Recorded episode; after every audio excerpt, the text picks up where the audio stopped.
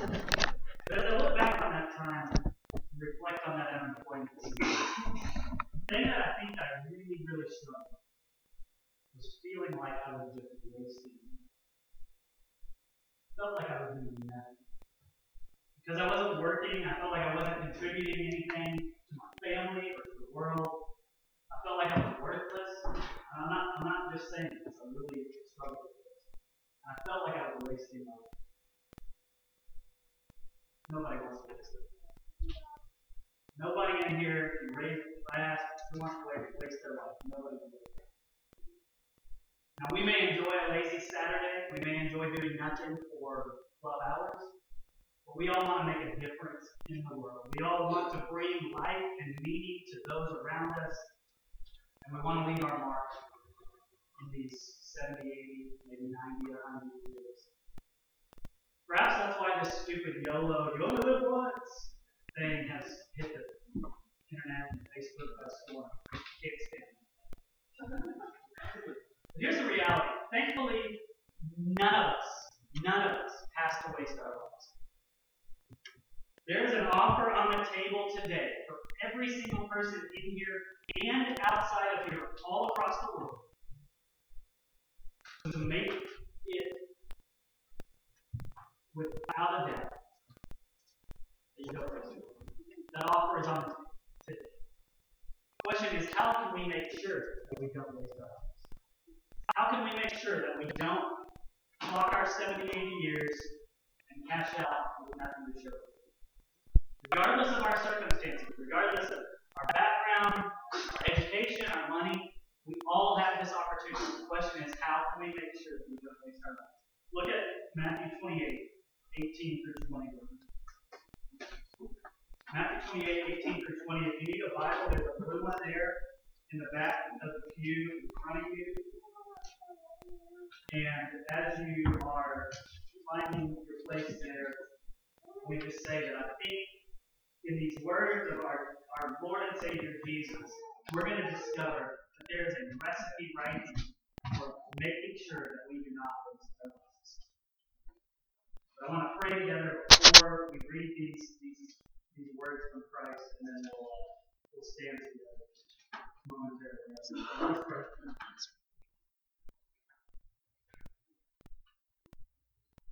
Father, we are so grateful to be here again. We're so grateful for that extra hour of sleep, or at least that potential extra hour that we did. Uh, Lord, we, we are so thankful that we are your children. That as we celebrated a moment ago, because of the life and death and resurrection of your Son, we are forgiven, accepted by you, declared righteous, and we can honestly say, Father of Jesus is very fond of you. I pray that that mentality and that reality would wash over our hearts and minds today, and, and that for the next 25 minutes or so, that you would let us hear your words, not as marching orders from a general who just wants us to obey, but words of life from our Father who loves us. God, I pray that for the next 25 minutes or so, the words in my mouth, the meditations of my heart, will be pleasing to you. You guide us with this time? Would you be with us by your Spirit in a powerful and unique way? Because they don't, my friends here don't need to hear from me. I don't even need to hear from you. We all need to hear from you. We need you to be with us. We take you at your word that you promise that you are because your Spirit dwells inside of us. Give us willing, obedient hearts. Would you speak your truth? Would you wipe it over the wounds of our hearts like healing balm? That's what I need. And I pray for my friends because I believe it will get on. We love you. Jesus. Let's stand and read Matthew 28, 18 through 20. The words of our resurrected King Jesus. Verse 18, it says, And Jesus came and said to them, All authority in heaven and on earth has been given to me. Go therefore and make disciples of all nations, baptizing them in the name of the Father and of the Son and of the Holy Spirit, teaching them to observe all that I have commanded you. And behold, I am with you always to the end of the age. So Jesus comes to us here, to the disciples here in Matthew 28 and in verse 18 we read, it says, And Jesus came and said to them. Now, before we even read Jesus' words, I want to kind of hinted at it in some of the things I've already said, but I want to point something out. The Jesus that we are about to hear from is the one who was mocked, who was tried, who was beaten, who was crucified, who died, who went in the tomb, and is now back from the dead. This is the physical, real, resurrected, reigning King Jesus after he has defeated sin.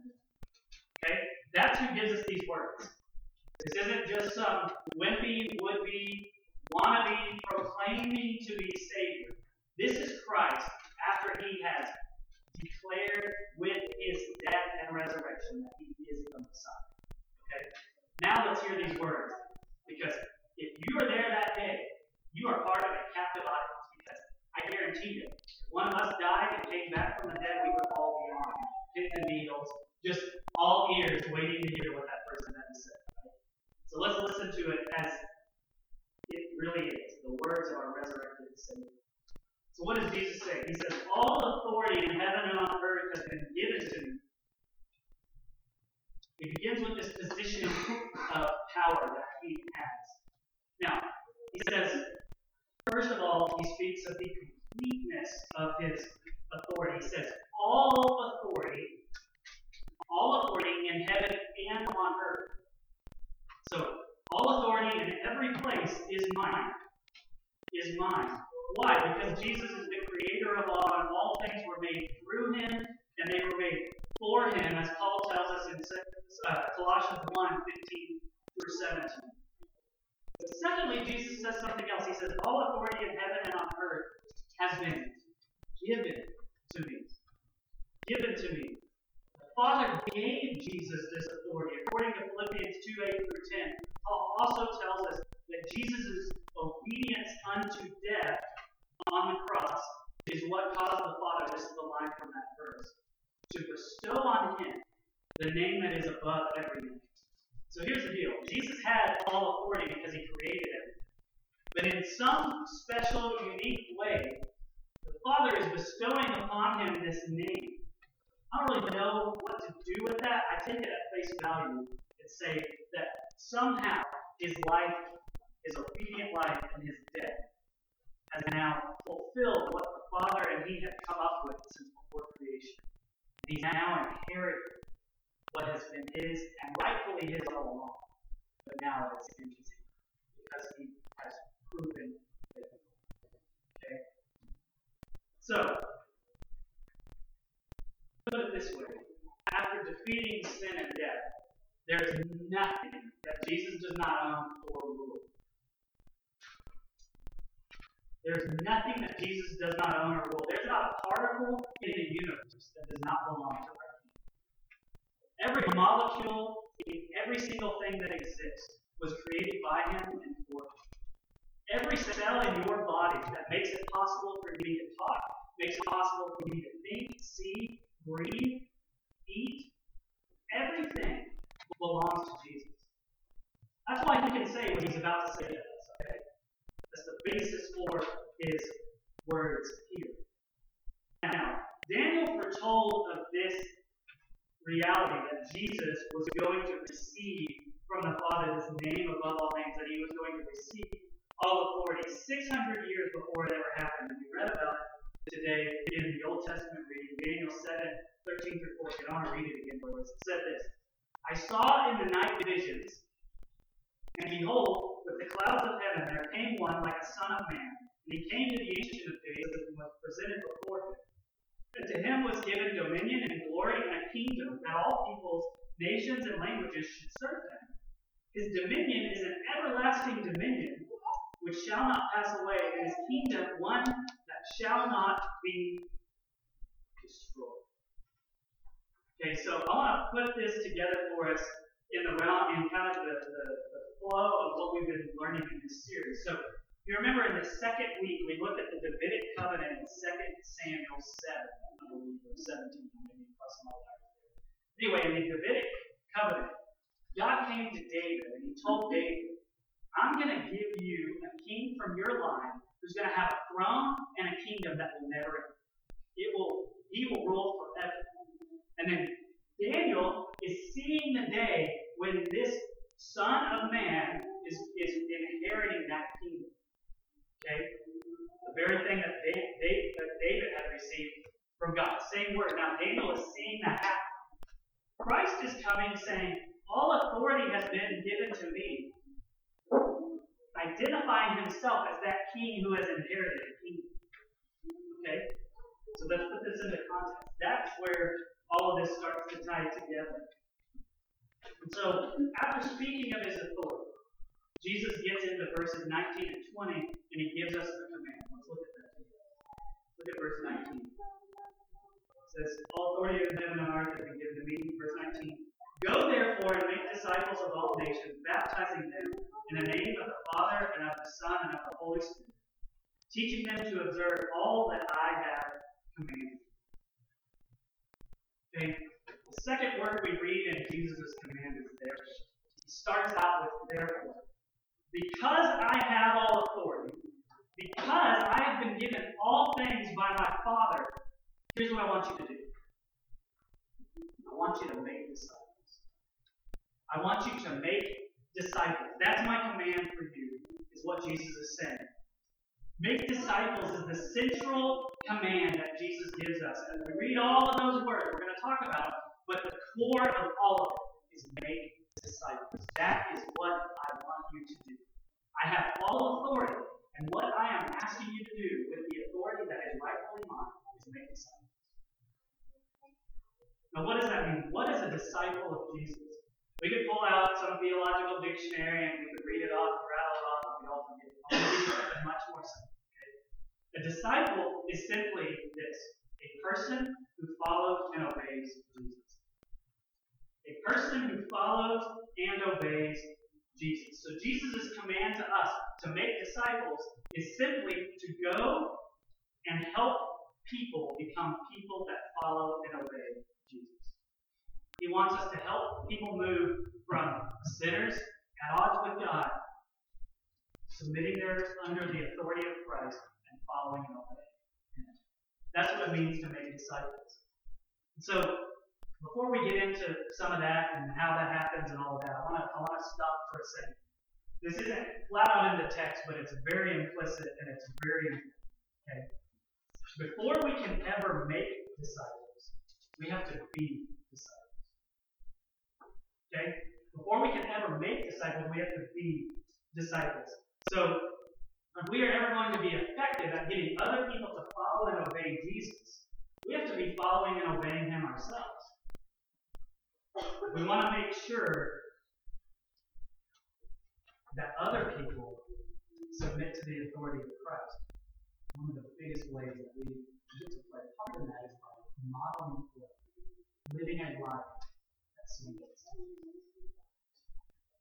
It makes no sense to go and try to teach somebody to do something that you don't do. It'd be really weird if Dave Ramsey's story was backwards, wouldn't it? Like if he, he started out broke and then learned all these money principles and then built his life back up, and now he goes and teaches people how to manage their money. Now, if he had a bunch of money and he was managing it really well, and then he squandered it all, now he was on the side of the road selling chili peppers or whatever it was that his story is about. Nobody would buy his books. They'd be like, this guy's a quack.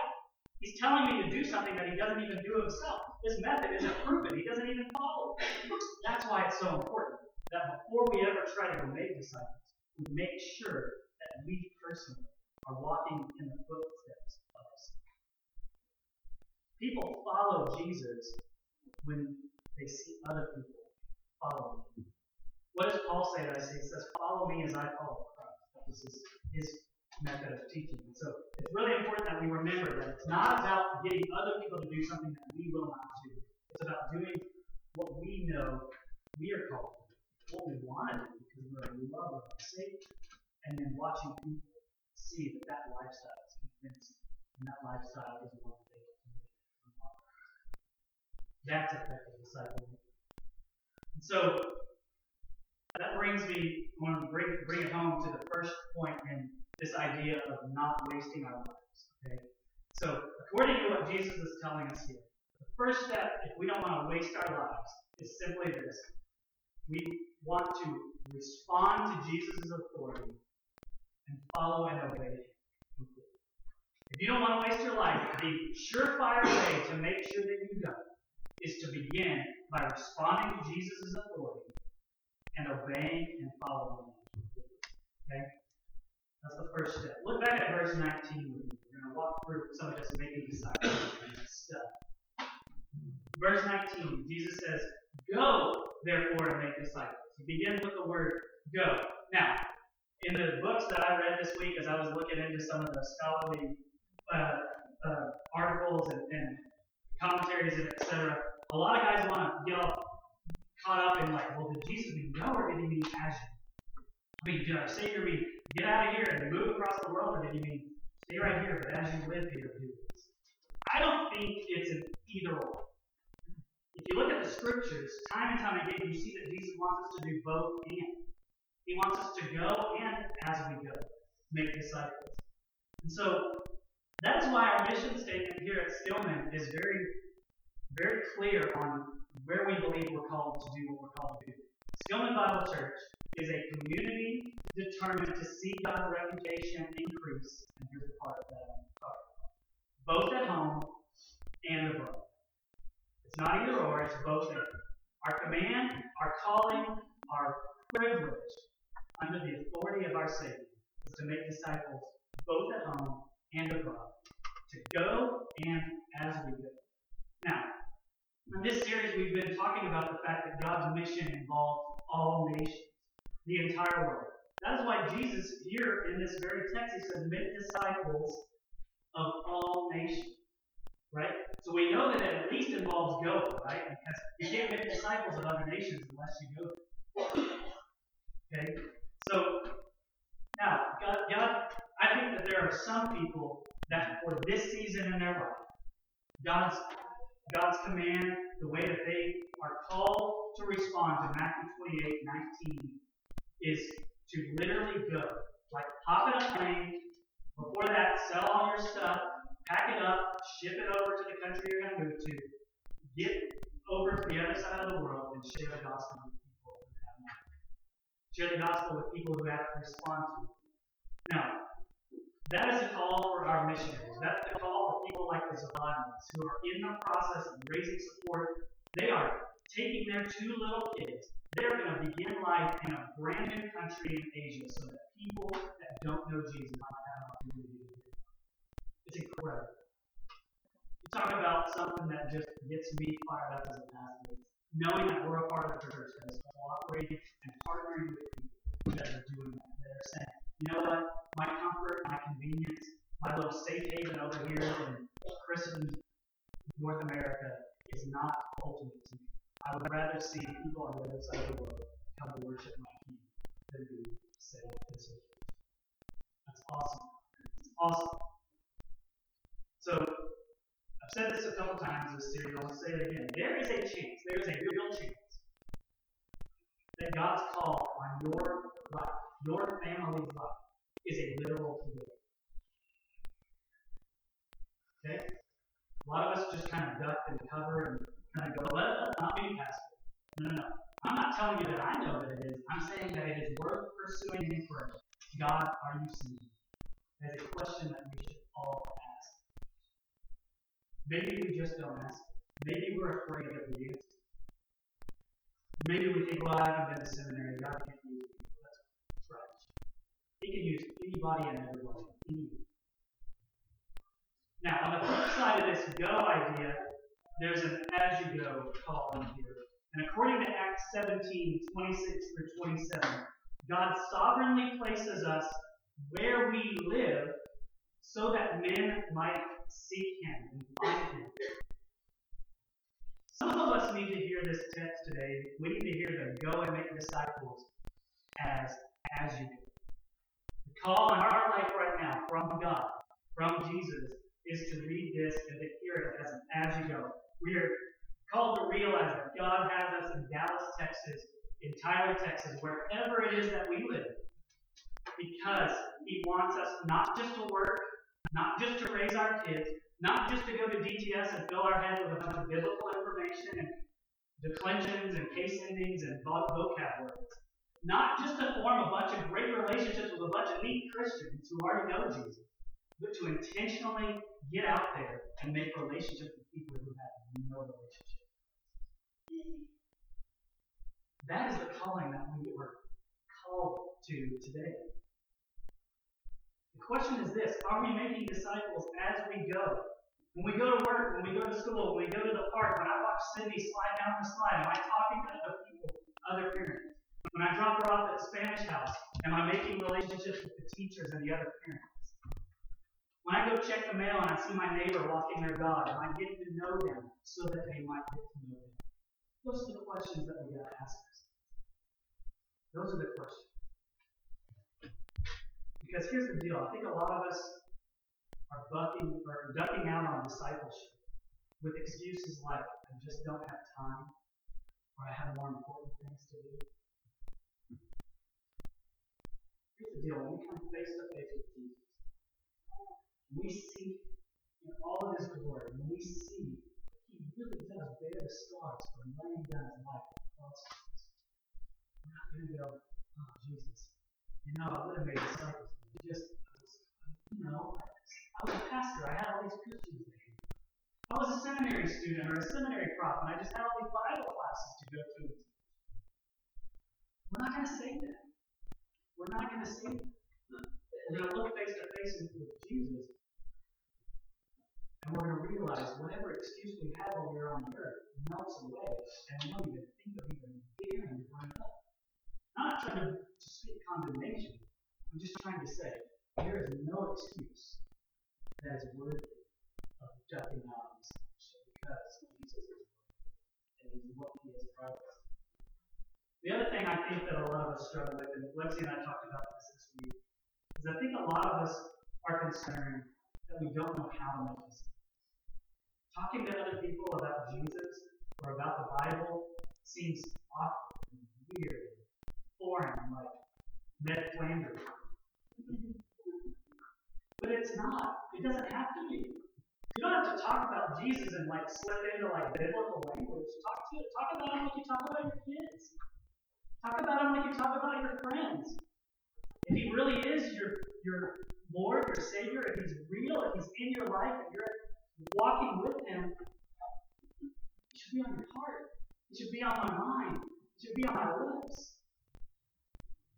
You know, this this past week we, we had something really really fun finally happen. We've been getting to know some neighbors.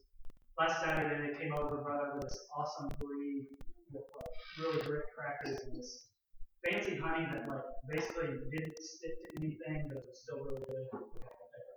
Anyway, they came over, they brought the brie, we're hanging out, we're in our living room, we're talking about everything under the sun, jobs and housing and Dallas and Europe and all kinds of stuff. It's one of my neighbors is from Scotland, and his fiance is from El Salvador. That's right. And uh, you know, we've been meeting to get together. We, we went to a birthday party at their house a few months ago, and since then it was like neither of us saw each other. We have alleys on my street, and so you can like easily just land in your garage. And you know, if you don't go check them out at the same time, it doesn't really happen. So anyway, finally we started running into each other over the last couple of weeks. And, their dog was out walking and, and we were getting the mail and stuff. And so we decided to make this happen. Come over. At the end of our conversation about all these other things, I think Irene, that's, that's her name, she, she asked me, she goes, so what do you do? I always dread that question because usually that's what I'm like, well, we're to, you need to turn in and head next door and go sleep. Because as soon as they hear you're a pastor, they feel like a judge. But uh, they sat there in our living room and we started talking. And we just talked about Jesus. We didn't talk about church. We didn't really say anything about, oh, we're Bible church people and that's what this means. We just started talking about Jesus and who he is and why we love him, why he's everything it was really cool. Like, you could see she had this Catholic background, and you could see that for her, it was like, man, this is real and something. She was like, when are your services? And I said, 10. And she was like, oh, that's too early. I was like, okay, we'll keep talking. But her, her fiance, uh, Tristan is his name. He, he didn't seem as interested. Maybe God will have to work on him a little bit more. But, um, you just see, like, this wasn't rocket science. I didn't quote scripture. like Lexi didn't like be like, well, in my quiet times this week, you know, we didn't start throwing around a bunch of goofy lingo. We just talked about Jesus. And it is attractive. Because Jesus is impossible to not be attractive. It's who he is. It's who he is. So my challenge is let's just remember this. We're talking about a living, reigning, resurrected King and Savior who's our best friend and desire of our souls. If that's the case, wow. Um, let's just make a relationship uh, opportunity to do. Now, what I want to say here is just, you know, maybe maybe these ideas of going and as we go, or one of those is intimidating for us. My question or, or my, my, my challenge today is really let's just ask God for the grace to help us both go and make disciples and make disciples we But what else does Jesus have to say about making disciples? He says this in verse uh, 19 baptizing them in the name of the Father and of the Son and of the Holy Spirit. Baptism is an important part of discipleship because it's one of the very first steps of obedience in following Jesus. If discipleship is about obeying and following Jesus, then go figure, he tells us to repent and be baptized and to go and baptize, then maybe that's one of the first things we ought to do. Once we've responded to who he is as Messiah.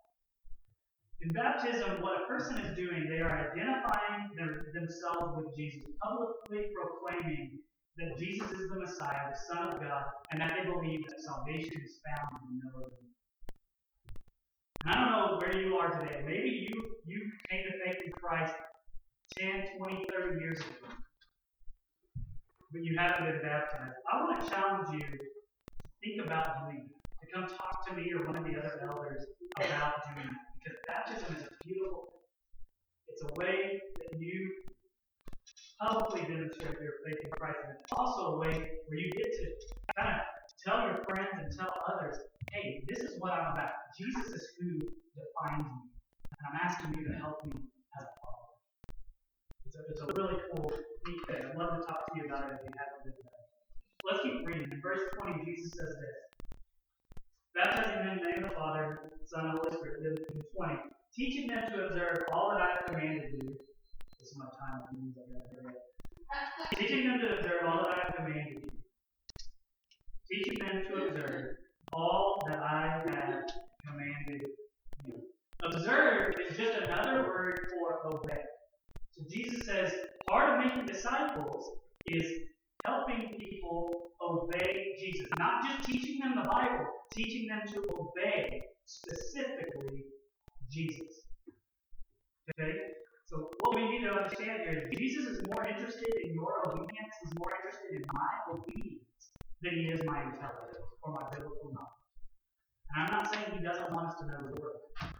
I'm saying that word that is known but unlived is less important than word that is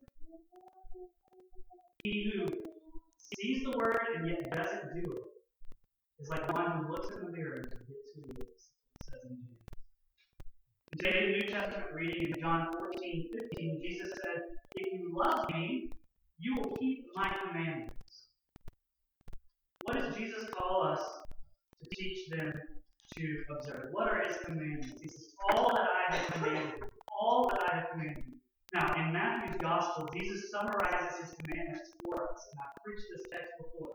In Matthew 22, 37 through 40, the guy comes to Jesus and says, What's the greatest commandment? And Jesus said, Love the Lord your God with all your heart, soul, mind, and strength. And the second is like it love your neighbor as yourself.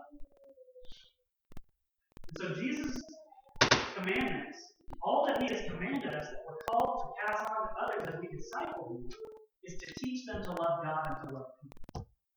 I love how simple Jesus is. Don't worry about all those laws in Leviticus. All of those. What he says also in Matthew 22 is the entire law hangs on these two things love God and love people. Beautifully simple. Follow Jesus, love God, love people. That's being a disciple. Anybody unclear about what that is? Pretty simple. Now, discipleship may start with personally following and obeying Jesus, but what we see here is that never ends there. A true disciple of, or follower of Jesus follows and obeys him and helps others follow and obey Jesus, teaching them to love God and love people. So the second step in this recipe for how do I make sure that I don't waste my life is help others follow and obey Jesus. Help others follow and obey Jesus completely. If we do that, we will not waste our lives. It's impossible to waste your life if you make it about following Jesus and helping others to do this. Look back at verse 20 So he says, teaching them to observe all that I have commanded you. And then here in these last words, these are Jesus' very last words in the entire Gospel of Matthew. After this, the book's over. Here's what he says. He gives us a promise. He says, And behold, I am with you always to the end of the age. I am with you always to the end of the age. And I like the way the NIV puts it. It says, And surely I am with you. And surely I am with you. Notice he says, I am with you. Not just I will be with you. It's not a future promise. It's a for today and always. I am with you. Jesus is with us right now.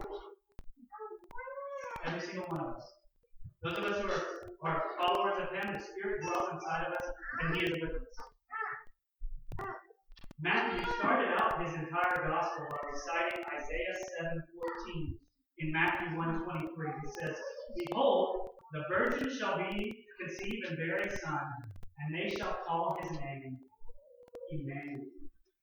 And then Matthew adds this little explanation for what Emmanuel, God with us beginning of Matthew's gospel, he defines Jesus as God with us. At the end of his gospel, he defines Jesus, even though he's ascending to the Father, he will still continually be God with us.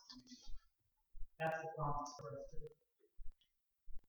So, Jesus is with us, and then it says he is with us always. Always. There's never a time that Jesus isn't with us. There's never a time that the Holy Spirit is like, hey, I'm going to go to Alaska and come back hey, I'm going to go down to South America because it's getting a little nasty up here. I want to go see somewhere else and get out of this weather. The Spirit always indwells us. And so Jesus is always with us. There isn't a season of our lives that we go through without Jesus. When you went to surgery last week, Jesus was with you.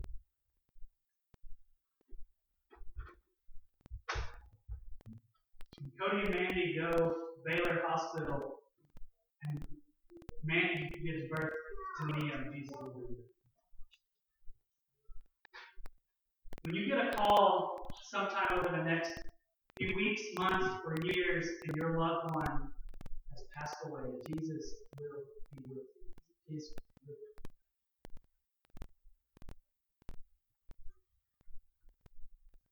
When Ed walked through his journey with cancer, Jesus was with him. There's nothing that we face that Jesus is not. You know what the other beautiful thing about this is? Promised presence never runs dry. It never runs out. It says, I am with you to the end of the age. To the end of the age. Last week in Matthew 24, we read, we, we read about the end of the age is actually when Jesus comes back physically, when he returns to the earth. Jesus will never leave us or forsake us. And between now and when he returns physically, he is with us spiritually by the Spirit that indwells us. We are never alone. We are never on our own. We never have to fear. Our Savior who conquered the grave, who conquered sin, is with us always, and he can conquer evil.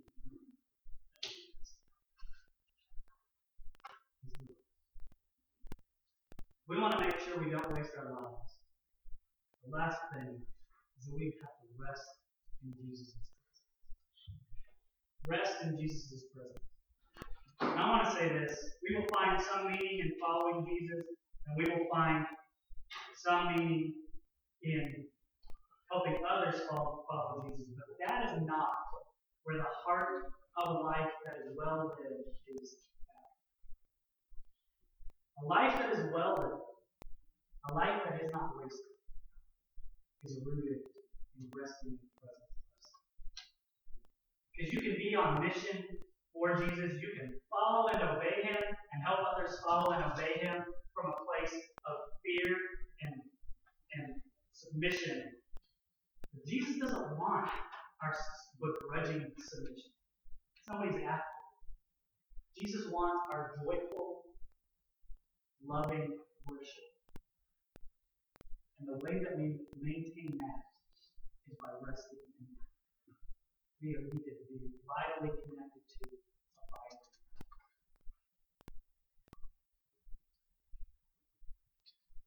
No, there's a time in my life when I realized that the key to feeling meaningful and the key to not feeling like I'm wasting my life was actually when I was not doing it. It was actually in the heart of that season where I was unemployed. I'll never forget this, and I've shared this with a couple of you just in person. One day I was in the middle of this whole job search deal, and I was just fed up, and I was like, I gotta get out of the house. Gotta get out of the house. So I walked around the corner to Subway, and on the way, about halfway to Subway, it was not one of those moments like God didn't speak audibly, heavens didn't part, I didn't touch the offering. Not what I'm saying. But in a very clear, just absolutely, just I know God wants me to know this. God communicated to me, Jeremiah, I have you doing nothing right, so that you know that I love you, not because of what you do. I have you sitting on your butt, doing nothing right now, partially, because you need the way. And I love you because of who I am, and because Jesus has paid the price for you you are mine, not you. And one of the greatest gifts God's ever given it was when a moment, whatever,